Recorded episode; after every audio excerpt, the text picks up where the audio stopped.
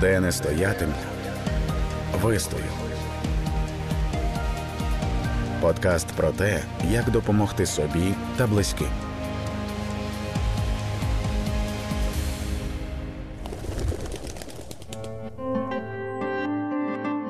Де не стоятиму, вистою.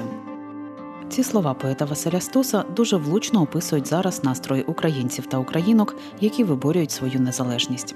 Хоча це складно і фізично, і психологічно. Всі ми переживаємо ту чи іншу травму війни, втрату, але обов'язково вистоїмо. У подкасті «Де не стоятиму, вистою» ми хочемо показати, що ви не наодинці зі своїми переживаннями. Кожен і кожна можуть почути себе у словах наших героїв, скористатися порадами психологів та дізнатись, як і де можна отримати допомогу.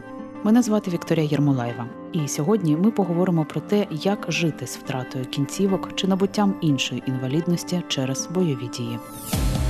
Де не стоятиму, вистою. Усе частіше на вулицях українських міст ми зустрічаємо людей з протезами на милицях чи на візках. Людей різного віку, здебільшого чоловіків. Наших героїв, які отримали поранення на війні, захищаючи наш спокій. І таких людей буде ставати ще більше. Це наша реальність, яку треба прийняти. А ще обов'язково навчитись з цим жити і правильно реагувати. У цьому подкасті ми розкажемо і про те, де шукати стимул для життя та як прийняти себе, якщо сталося лихо. А також поговоримо, як суспільство має сприймати героїв з інвалідністю. Почуємо поради ветерана, спеціаліста по роботі зі стресом та подоланням наслідків психологічної травми, а також натхненну історію захисника Донецького аеропорту. Словник сучасної української мови визнав кіборгів словом 2014 року. 4 грудня 2014 року бойовики обстріляли Донецький аеропорт із гармат. Кіборги б'ються насмерть за Донецький аеропорт. Протягом дня бойовики 8 разів атакували захисників Донецького аеропорту. Кіборги вистояли. Не вистояв бетон. Кіборги вистояли. Не вистояв бетон. Кіборги вистояли. Не вистояв бетон. Де не стоятиму, вистою. Олександр Терещенко, ветеран російсько-української війни, кіборг, кавалер ордена «За мужність» 3-го ступеня, народний герой України. При обороні Донецького аеропорту у 2014 році у нього в руках вибухнула ворожа граната, яку він намагався відкинути. В результаті повна втрата правої руки та кисті лівої, важкі травми ока, яким тепер Олександр не бачить. Попри це, він працював заступником начальника Академії патрульної поліції у Києві, заступником міністра у справах ветеранів тимчасово окупованих територій та внутрішньо переміщених осіб. Створив громадську організацію, написав книгу, подорожує та веде повноцінне життя. З моменту поранення нашого героя минуло 8 років. Проте і зараз він чітко пригадує перші дні і стан, у якому він перебував. Каже, пощастило, бо тоді до кіборгів, захисників Донецького аеропорту, було прикуто дуже багато уваги. Безперечно, був такий якийсь моральний у мене відчуття того, моральне відчуття, що я щось зробив, прийняв участь в чомусь важливому. І це, безперечно, воно впливає, на мій погляд, що ти ось... якось вважаєш, що щось зробив значиме, але десь, скажу так, що десь там тиждень-два, це безперечно, ти перебуваєш в лікарні і знеболювальні, я так думаю, що десь там і наркотичні мають бути, тому такий трошки перебуваєш в ейфорії і відчуття того, що ти в безпеці, що біла білизна постільна, що так все спокійно, і нічого не гупає, не чути пострілів, то якось трошки заспокоюєшся, але постійно, тим не менш, доходить до тебе, що життя змінилося, і ти залежиш тепер від сторонньої допомоги, що ти не можеш зробити елементарні речі і мусиш постійно когось просити. Олександр пригадує, що дуже складно було відчувати безпорадність. Але бажання бути самостійним, зрештою, дало результати. Скажу так, що в мене руки росли з правильного місця, і я все своє життя дуже багато робив руками. Я все майстрував в домі, ремонти, Тому я з самого початку почав замислюватись над тим, як мені пристосуватися до такого становища, щоб якісь речі робити самому. Це на початках це елементарні речі. Наприклад, я дуже не люблю, коли постійно знаходишся в шкарпетках в приміщенні. Мені дуже жарко, і мене це муляє просто неймовірно. І там ось перший такий самостійна дія, коли ми були в лікарні офтальмологічній в Дніпрі, це десь перший місяць після поранення. І дружина заснула, тому що вона, звісно, була виснажена біля мене.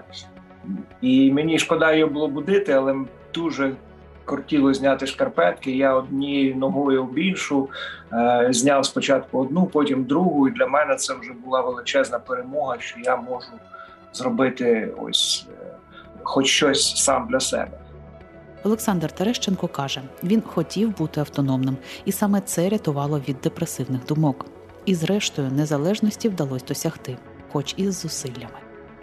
Найбільше мене відволікало від тих думок про те, чому я втратив, чому це зі мною, чому який я нещасний, який я бідний, а тим, що в мене постійно мізки були зайняті тим, як мені пристосуватися. І потім я, власне, дізнався, що це приписують, скажімо, цю крилату фразу, здається, лікар, який заснував Паралімпійські ігри, який сказав, що не треба думати над тим, що ти втратив, а треба думати над тим, що в тебе залишилось, і концентруватися над тим.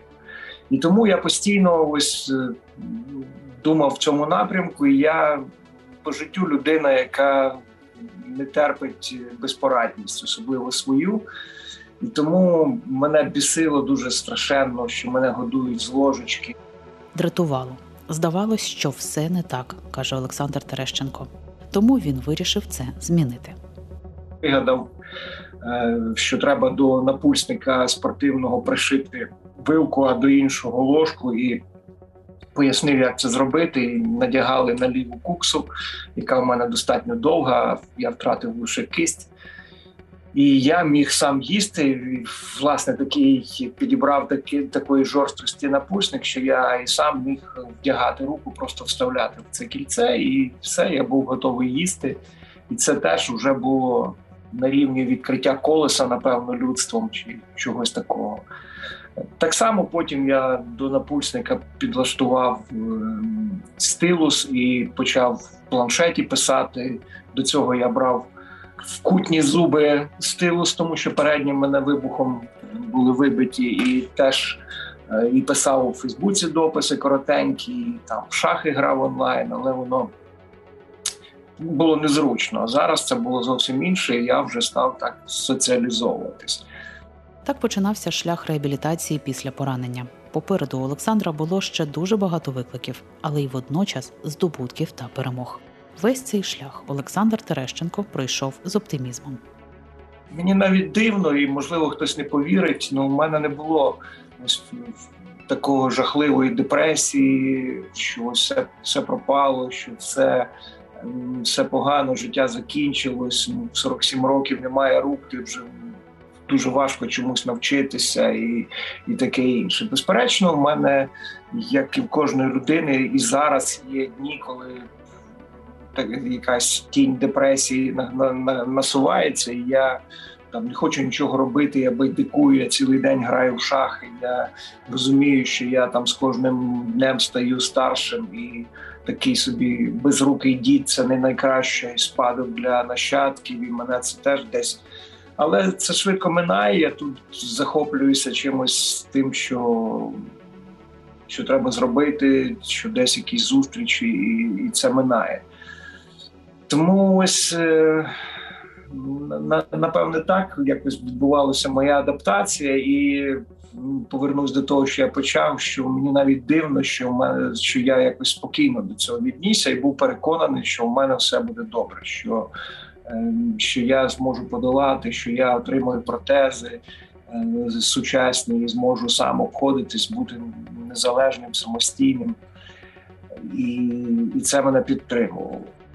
Олександр отримав сучасні протези. Це дійсно відкрило більше можливостей. Проте, щоб вдало їх освоїти, теж потрібні сили та бажання. А коли поїхав в Німеччину протезуватися на фірму «Отобок», всесвітньо відому, і це була, напевно, на той час найкраща кість Мікеланджело, біонічна або електронна, і гачок, який до неї йде в комплекті. Я зрозумів, безперечно, що оце задеклароване ергономістами, лікарями, що електронні протези замінюють 70% функції руки, воно достатньо умовне, і це такий ідеал. І залежить лише від тебе, зможеш ти це освоїти чи не зможеш. І це важка праця, це важка, психологічно важко постійно себе примушувати зробити, надягти протез, мучитись, що зробити, набагато простіше попросити когось допомогти. І ось це саме, напевно, найбільше гальмо на тому, щоб їх освоїти. Але скажу так, що ці протези, які зараз в мене є, вони дають мені можливість бути автономним. І це в Олександра вийшло. Він зміг жити один. Тепер Олександр Терещенко самостійно їздить навіть у закордонні поїздки. Сили боротися, не зупинятися та працювати над собою йому дає родина. Проте головну точку опори все ж таки треба знайти саме всередині себе, пояснює Олександр. Тому що зовнішнє воно надовго його не вистачає. Там, наприклад, дружини поганий настрій, вона якось тобі там відповіла не досить, на твій погляд, люб'язно на якесь прохання. Ти починаєш собі фантазувати, що все, я для неї ярмо, вона не знає, як від мене позбавитися, чи діти там не зателефонували своєчасно, і ти теж себе накручуєш. І врешті-решт це виливається в таку серйозну депресію. Якщо ти живеш от стільки тим, що ти вижив заради сім'ї, і ось я буду тільки оце моя опора, не дай Бог зникає ця опора, і ти, до речі, життя може бути різним. І я ніколи б, наприклад, не засудив би свою дружину, якби вона не змогла зі мною жити. Не дай Боже, якби так сталося, тому що кожна людина приходить в цей світ сама по собі, і в неї якесь є свої бажання, своє життя. І вона не обов'язково зобов'язана підносити, як то кажуть, комусь снаряди, чи бути у когось доглядальницем. Це абсолютно нормальне життя, і тут не має бути якихось ось таких зобов'язань. А має бути відчуття, має бути кохання, має бути все інше. Що ж може стати тією внутрішньою точкою опори для людини, яка втратила кінцівку чи отримала іншу інвалідність? Про це з власного досвіду розповідає Олександр Терещенко. Це роботу знайти обов'язково, будь-яку, яка тобі по силам. Хай це громадська робота. Мене з самого початку, ми вже в 2015 році з друзями організували громадську організацію ветеранську, яка стала однією з найкращих, напевно, в Україні.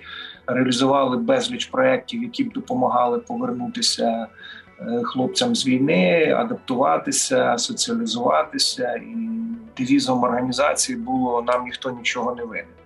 І це було теж дуже важливо. Спорт, хобі, все що завгодно. Багато хлопців зараз, хтось вдарився в малювання, хтось пише книги, хтось подорожує. І це дуже важливо, щоб в тебе ось було прагнення самореалізуватися, щоб ти не вважав, що для тебе зачинилися двері в цьому житті, і ти можеш тільки лежати, колупатися в носі, якщо є чим, і згадувати ось те, що було, входити в школу, дітям розповідати, як ти там воював, і на цьому кінець. Тому я вважаю, що ось саме головне – ось це знайти внутрішню точку опори, яка буде тебе рухати вперед. І безперечно важливо, що я віруюча людина, я абсолютно ніколи не розглядав для себе можливість суїциду. Я вважаю, що життя, воно єдине, і я маю його прожити, як то кажуть, додивитись цей фільм до кінця. Як би воно не було важко, але тим не менш, скажу так, що за цих 8 років, напевно, в мене було набагато більше відчуття корисності, життєвого кайфу, якихось досягнень, яких до цього не було.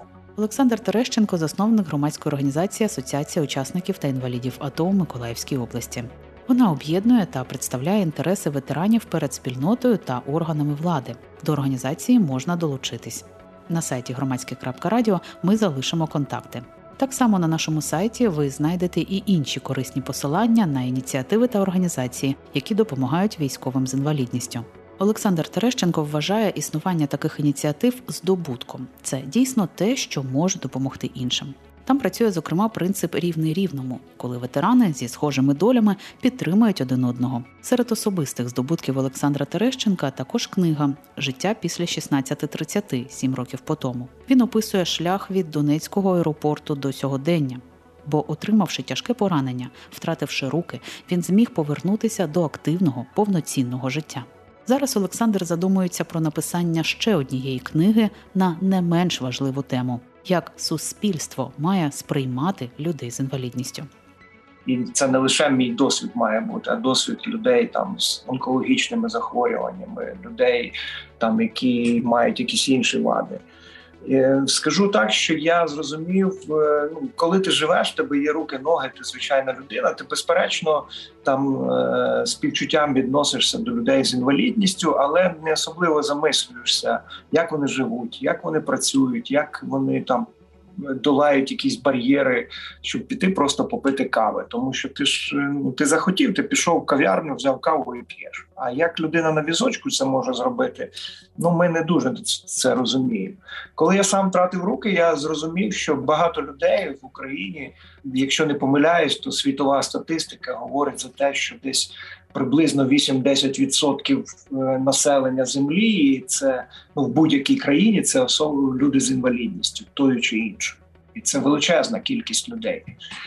Що вони, ніхто не особливо переймається тим, щоб вони не просто отримували соціальну допомогу, мали що їсти чи мали якісь засоби реабілітації, а щоб не відчували себе людьми іншого сорту.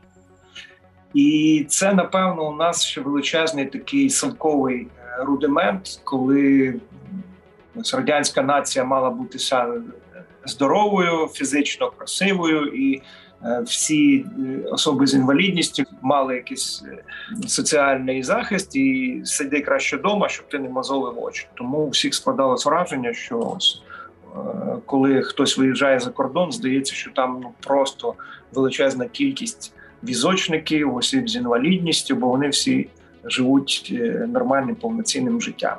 Доступність – це одна складова нормального ставлення до людей з інвалідністю, інша – людське сприйняття. Іноді бісило, коли люди, хто-небудь починає дивитися на тебе, п'ялитись, і всю дорогу, поки ти їдеш, він не спускає з тебе очей. І так хотілося підійти і запитати, що щось зі мною не так, чи просто, вибачте, послати. Йому здається, що цього не може бути. Він дивиться на тебе, як на мерця, який, чому ти до цього часу не наклав на себе руки-ноги, як так можна жити. Чи хтось є багато жінок таких сердобольних, які дивляться на тебе зі сльозами на очах, вони тебе жаліють, вони хрестяться, вони кажуть «Боже, Боже, як це могло статися?»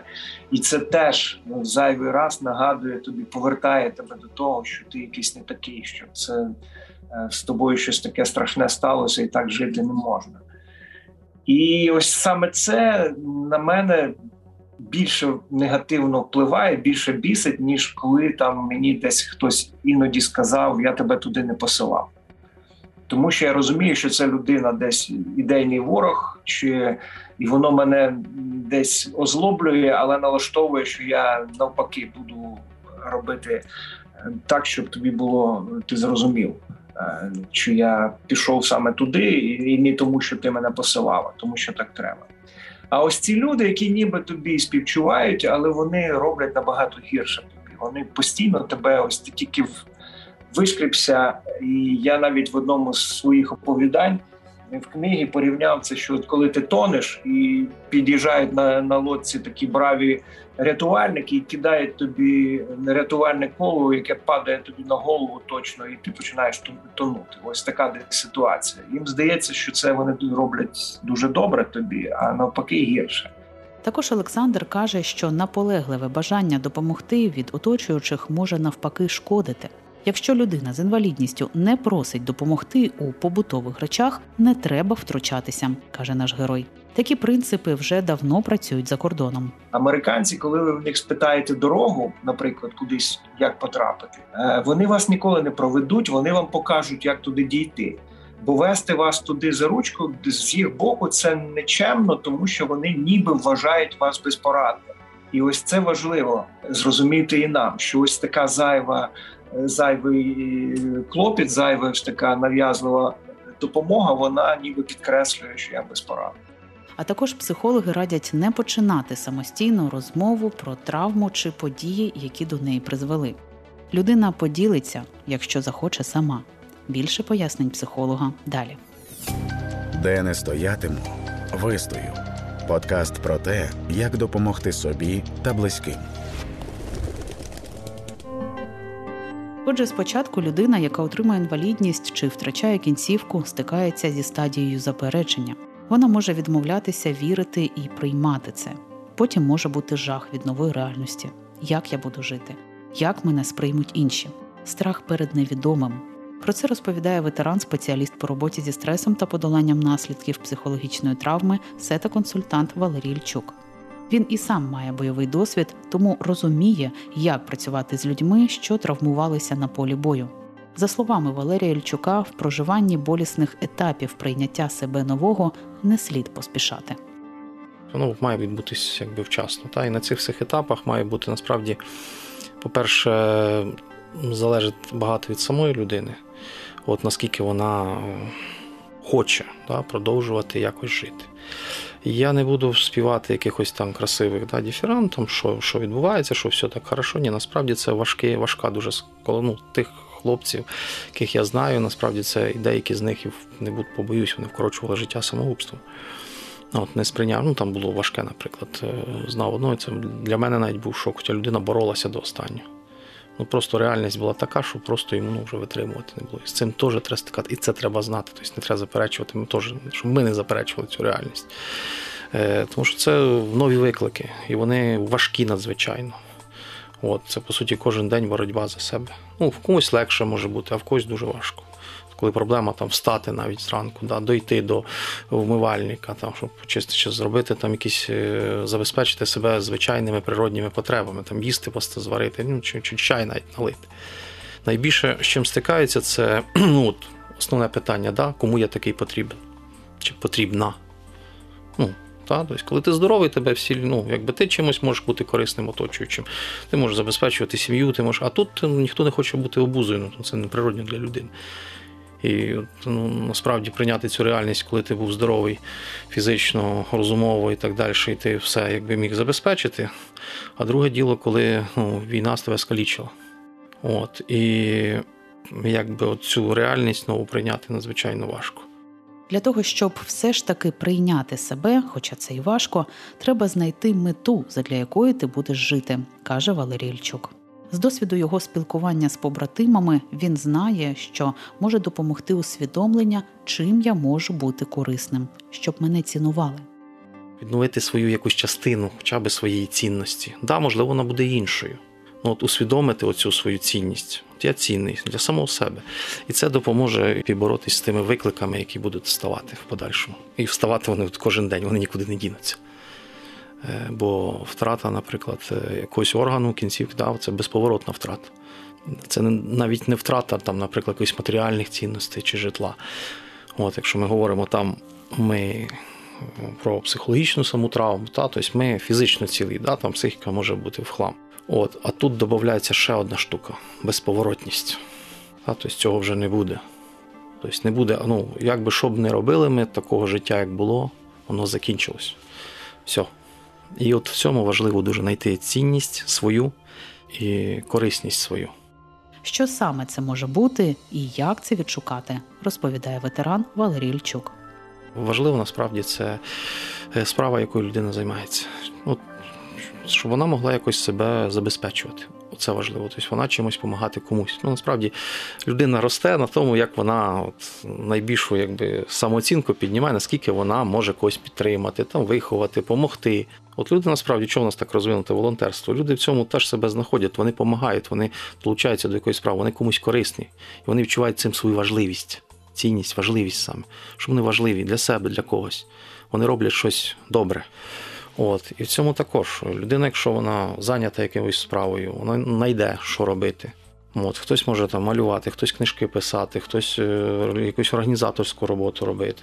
От, прекрасно. Багато організовують, знаю хлопці, які організовували, будучи реабілітаційні центри, будучи самі скаліченими, і допомагали таким самим, да, бо вони пройшли цей шлях. Колосальний, важкий, вони ділились цим досвідом.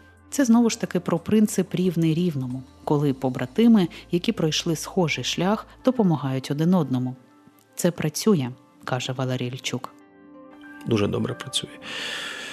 Я от сказав би, напевне, знову ж я спираюсь на власний досвід, да, більше по психотерапевтичних, наприклад, по консультаціях, власне, психологічних. Мені, на відміну від колег, ну і знову ж хлопці, які чи дівчата, які воювали, набагато коротший шлях до початку взаємодії. Та якби при опрацюванні важких спогадів, там травм і так далі, то все, що називається там психологічною травмою, популярною ПТСР і так далі. Ну, часто людині важко торкнутися тих переживань. Особливо сторонньою людиною. А рівний рівному передбачає, що, в принципі, в мене подібний досвід. І це набагато скорочує цей шлях від першого знайомства до роботи. Якщо бути зовсім цинічним таким і говорити суто такими практичними і матеріальними речами, да, це скорочує значно витрату ресурсу, в першу чергу часового. Знайти побратимів чи посестер, які допоможуть за принципом «рівний рівному», нескладно. Далі ми розкажемо, як це зробити. Тим часом варто пам'ятати й про спеціалістів, які можуть допомогти пережити травму в рамках психологічної реабілітації. Потрібно звертатись до психологів у тих випадках, якщо ви відчуваєте, що не справляєтесь самостійно. «Я не люблю слово «обов'язково», але, як правило, треба», каже Валерій Ільчук. Тому що людина, яка втрачається, це ми можемо говорити про ПТСР, тобто фактично дуже в багатьох випадках. От, тому що, і про роботу з втратою, прийняття нової реальності, навчання жити по-новому. Людина, перше, якщо вона втрачає, наприклад, якщо ми говоримо власне про кінцівки, втрачає якийсь орган, кінцівку, це означає, що вже була загроза. Та? Життю і цільність – це один з факторів, який є формуючим для ПТСР. Розвинувся чи він чи ні – питання. Тобто все залежить від індивідуальних особливостей людини, від обставин, і що оточувало, хто підтримав, як лікували і так далі. ПТСР насправді проявляється більше тут в мирному житті, тому що і саме при стикуванні з нерозумінням оточуючих. От, тому загальна підтримка дуже важлива. Важливо, як його лікували. Важливість, правильність лікування, знову ж, коли людина усвідомлює, що могла зберегти або не зберегла. Дуже багато всяких різних факторів, дуже багато. Як реабілітували, як всі ці процеси, чи підтримали його, чи як рідні зреагували, як друзі зреагували, чи підтримали, прийняли, чи відвернулися. Да? Тобто, це теж такі реальності, коли кажуть, а нашу дитину нам такий треба. І це додаткова травма, жорстока до того, що вже людина має. Реабілітація фізична і психологічна для військових в Україні безкоштовна. В першу чергу це має бути травматерапевт. Тут навіть більш вузька спеціалізація. Та? Найкраще, що людина, яка безпосередньо працює з такими випадками. Однозначно це має бути людина, яка навчена працювати з травмою, з психологічною травмою. Травматерапевт безпосередньо. Тобто психотерапевт чи консультант, якщо брати, який вміє працювати з травматичним переживанням. Пройшов відповідне навчання, практику, супервізію. Зараз, наскільки я знаю, вводиться взагалі навіть клінічний психолог при поліклініках, при звичайних є, при шпиталях є спеціалісти, є наш центр психічного здоров'я при Києво-Могилянській академії, в якому я працював до війни, останніх 6 років. Ми впроваджували перші дослідження такі великі саме по психічному здоров'ю, робили саме по роботі з травмою, по роботі з бойовою травмою, да. Програма СІТА. Американська програма, це спільно з університетом Джонса Хопкінса. Ми провели клінічні дослідження, які в кількох етапів, там і на групову, і на індивідуальну. Вони опубліковані, вони завірені. Коли ми говоримо про психологічну реабілітацію військових, то інколи все ще чуємо стереотип, що чоловіки не мають ходити до психологів, тому що це, мовляв, не по-чоловічому. Це упередження насправді вже дуже сильно похитнулось. Воно радянське, говорить Валерій Ільчук. Витоки цього самі розумієте, звідки, це якби з старих упереджень, не тільки совєтських, а й раніше, що ти маєш бути сильним, маєш бути там, маєш бути перебороти. Але з точки зору консультування психологічного саме, ми маємо справу, що це робиться, це маємо справу з переживаннями. А чоловіки що, не живі люди? Вони що, не відчувають? Чи в них немає тих самих переживань? Немає почуттів, немає емоцій? А є одна особливість в емоцій і почуттів, що їх не можна закрити, заборонити, замурувати, що завгодно, забути. Не можна. Вони все одно будуть жити. Їх можна тільки прожити. Прожити, знову ж, якщо брати в ідеалі, самостійно, а в ідеалі в контакті з кимось близьким, з терапевтом. Прожити, висловити. Якщо це біль, її треба висловити. Якщо це горе, її треба відгорювати. Якщо це злість, її треба розлитися. Якщо це радість, її треба порадіти. Якщо це сором, треба відсоромитись, і щоб тебе прийняли в цьому соромі. Чоловіки такі самі живі істоти, як жінки. Вони проявляють по-іншому, може, просто в собі більше тримають. Менш емоційні зовні, але не менш емоційні всередині. Але коли ми собі замуровуємо ці емоції, коли ми в собі їх зажимаємо, вони тут живуть у нас. Але є одна особливість. Вони вимагають від нас величезну кількість сил, які ми можемо витрачати на розвиток, які ми можемо витрачати на рідних. Цей ресурс. А він все йде для того, щоб тримати оці емоції, які в нас живуть, які не прожиті. Тому що ти ж сильний, ти ж маєш терпіти, ти ж маєш витримати, ти ж не маєш плакати. Чоловіки можуть плакати. Проживати емоції та не подавляти в собі почуття. Шукати стимул жити далі та відновити свою цінність. Знайти улюблену справу та усвідомити, що попереду ще може бути набагато більше приємного, ніж навіть було раніше. Ось такі поради людям, що отримали інвалідність або втратили кінцівки, дають наші герої, які точно знають, про що говорять. І це працює. Є сотні прикладів таких історій успіху. Все можливо. Головне пам'ятати, що завжди є ті, хто готовий допомогти. Для військових діє безкоштовна гаряча лінія кризової допомоги та підтримки від Українського ветеранського фонду Мінветеранів за номером 0800 33 20 29. 0800 33 20 29. Цивільні, які отримали травми через війну, теж можуть отримати допомогу. А поради та досвід героїв цього подкасту можуть допомогти не тільки військовим. На сайті громадське.радіо ми опублікуємо контакти і номери тих організацій, які безкоштовно надають психологічну та реабілітаційну допомогу. Авторка програми Вікторія Єрмолаєва, звукорежисерка Юлія Суганчі. Попередні випуски на сайті громадське.радіо. І пам'ятайте, де не стоятиму, вистою. Де не стоятиму, вистою. Подкаст про те, як допомогти собі та близьким.